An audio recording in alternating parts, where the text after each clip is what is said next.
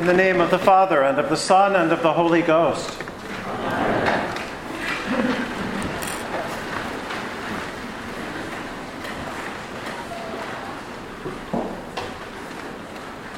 I've been thinking a lot about time recently.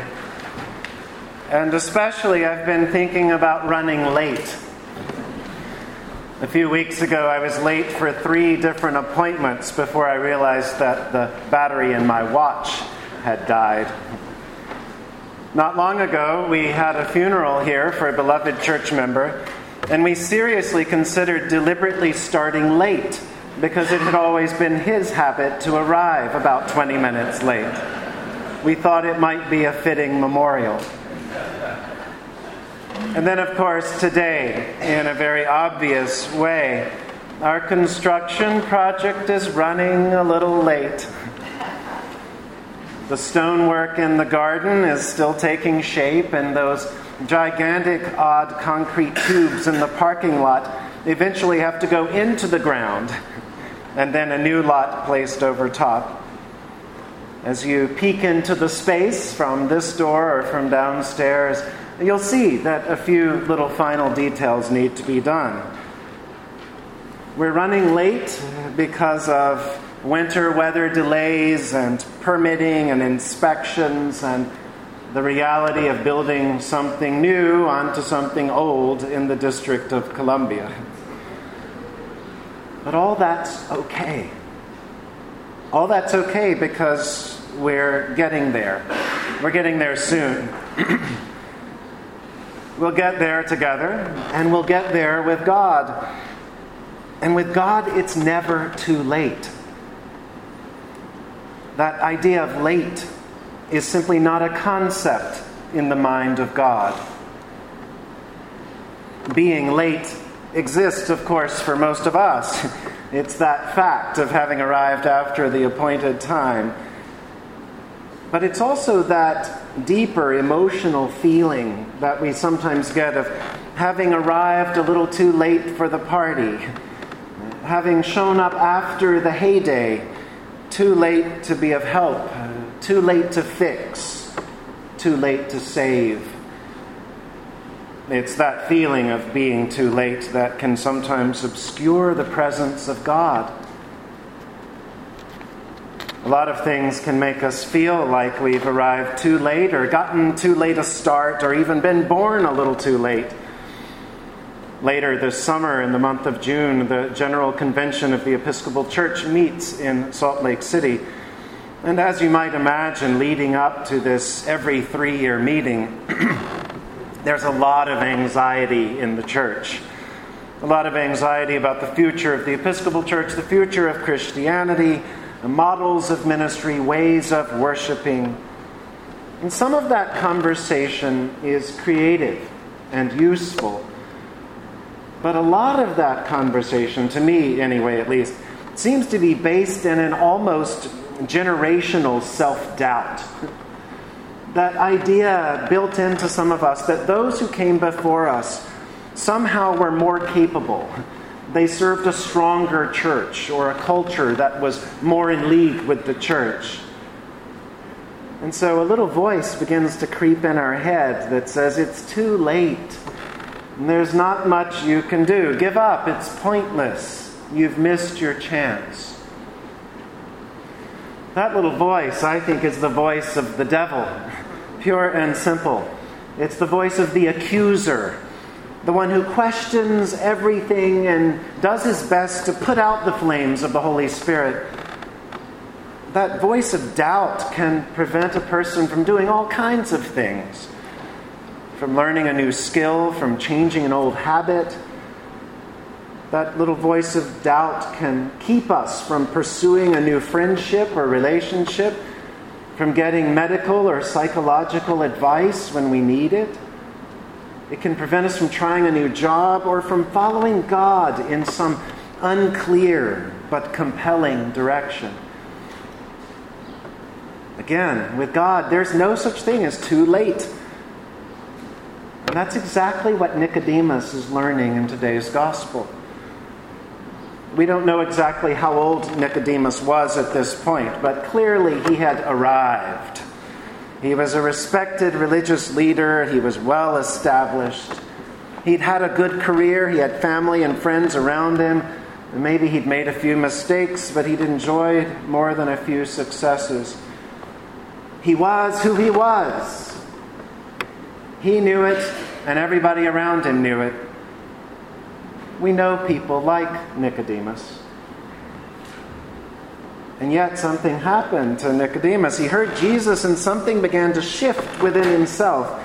And maybe everything wasn't as settled as he had previously imagined. Maybe some old grief or resentment suddenly resurfaced and cried out for attention. Maybe there was the sense of there being something more, something more. Even though Nicodemus must have surely had a lot of information in his head, he knew a lot about religious culture, he knew a lot about history, he knew a lot about himself. Until his experience with Jesus, it seems as though he had never really felt God's presence.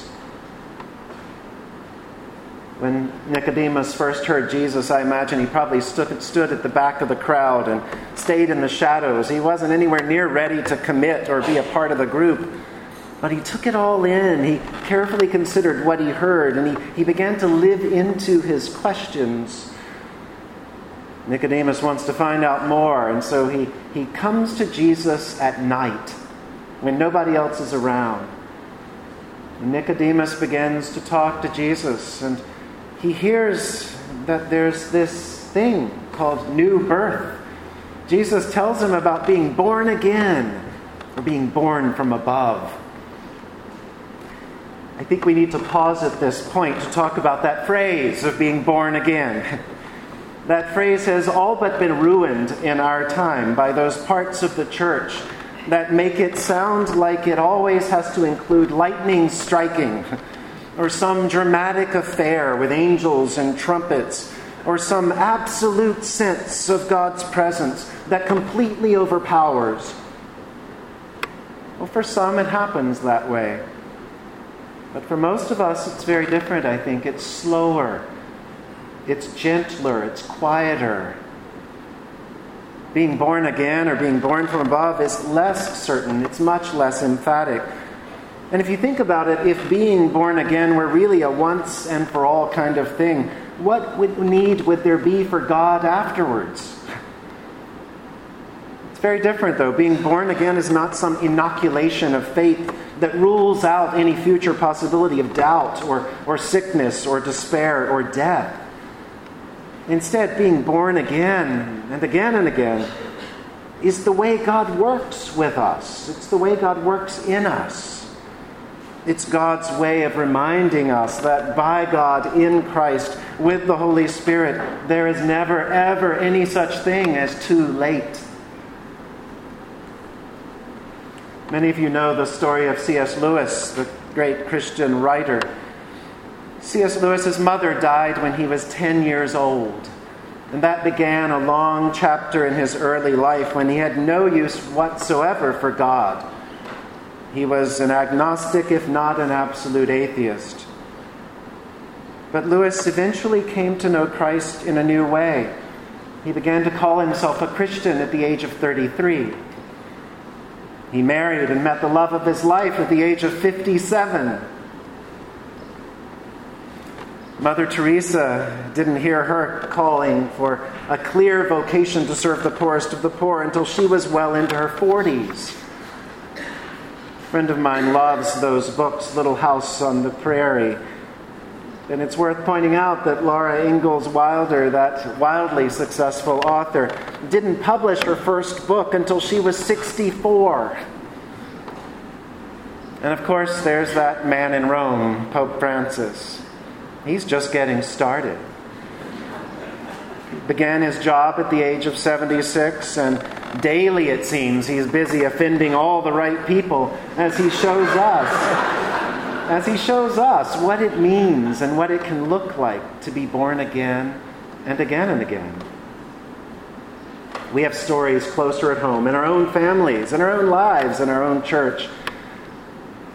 I think of the 75 year old man who one day finally realized that his wife and his children were probably alcoholics, and his grandchild had just been charged with a DUI. And so he joined Al Anon, and he began being born again. Or the woman I knew in a previous parish who stopped smoking on her 80th birthday. When asked, she said, she said because she wanted to have nice breath when she met the Lord. and I bet she did. Our own Mother Orance, I cleared this before I include her in the sermon, but Mother Orance, who in her spare time has begun as a student in the Doctor of Ministry program at Virginia Seminary. One of the most famous born again people in the history of the church, of course, is St. Augustine, that fifth century bishop and theologian. After spending much of his youth following other religions, looking into fashionable philosophies, using women, social climbing, Augustine was born again. He recalls the experience in beautiful words Late have I loved you, O beauty ever ancient, ever new. Late have I loved you. You were within me, but I was outside, and it was there that I searched for you. In my unloveliness, I plunged into the lovely things which you created. You were with me, but I was not with you. Created things kept me from you, yet if they had not been in you, they would not have been at all. You called, you shouted, and you broke through my deafness. You flashed, you shone, and you dispelled my blindness. You breathed your fragrance on me. I drew in breath, and now I pant for you. I have tasted you, now I hunger and thirst for more. You touched me, and I burned for your peace.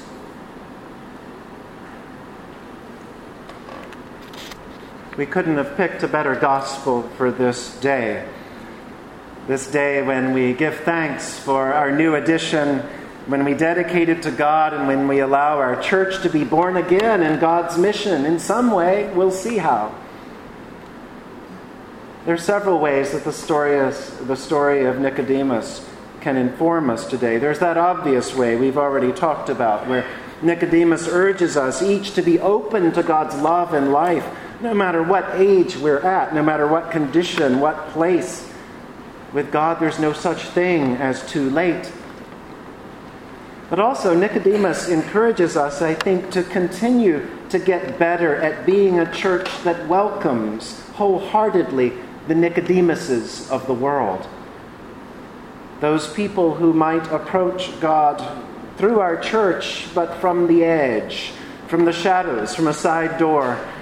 Maybe they approach us first through a conversation or, or through a mission project or through a musical event it might be the 20 year old who's never been exposed to religion and knows nothing about Christianity. It might be a person who's heard a lot about Jesus but has never known a vibrant, loving, welcoming form of Christianity.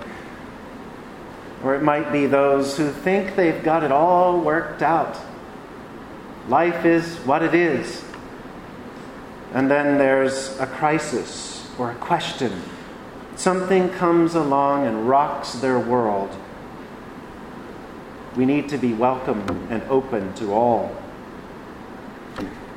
As you all know, our construction project has been about accessibility and hospitality, and part of that description is obvious. It's the elevator that's fully installed but yet doesn't have its inspection or permits. It's the two accessible restrooms, which, if you're really in need of blessing them today, you can slip in and do that. It's a new patio. We can use the patio. We can go out through the undercroft. And a garden that's taking form. It's all those things so that our building can be more accessible. But as we all know, hospitality is a larger thing. It's a part of our ongoing mission. Henry Nouwen explores this when he writes that hospitality means primarily the creation of free space where the stranger can enter and become a friend instead of an enemy. Hospitality is not to change people, but to offer them space where change can take place. It is not to bring men and women over to our side of things, but to offer freedom not disturbed by dividing lines. I love that phrase to offer freedom undisturbed by dividing lines. It's a phrase that would be a nice addition to those wide, wise words downstairs um, in marble that will be in the new edition. Those, those words that come from a sermon from our founding rector when he hoped and prayed and dreamed of a church that was neither a broad church nor a narrow church, neither a high church nor a low church, but a church for all souls. We might tweak the high church part just a tad, but I think he'd understand. Today we celebrate God's grace and God's generosity. We celebrate God's allowing us to do a great thing for the future of all souls. And even though we're not quite yet finished with the building, nor is God yet finished with us. And with God, there's no such thing as too late. In the name of the Father, and of the Son, and of the Holy Ghost. Amen.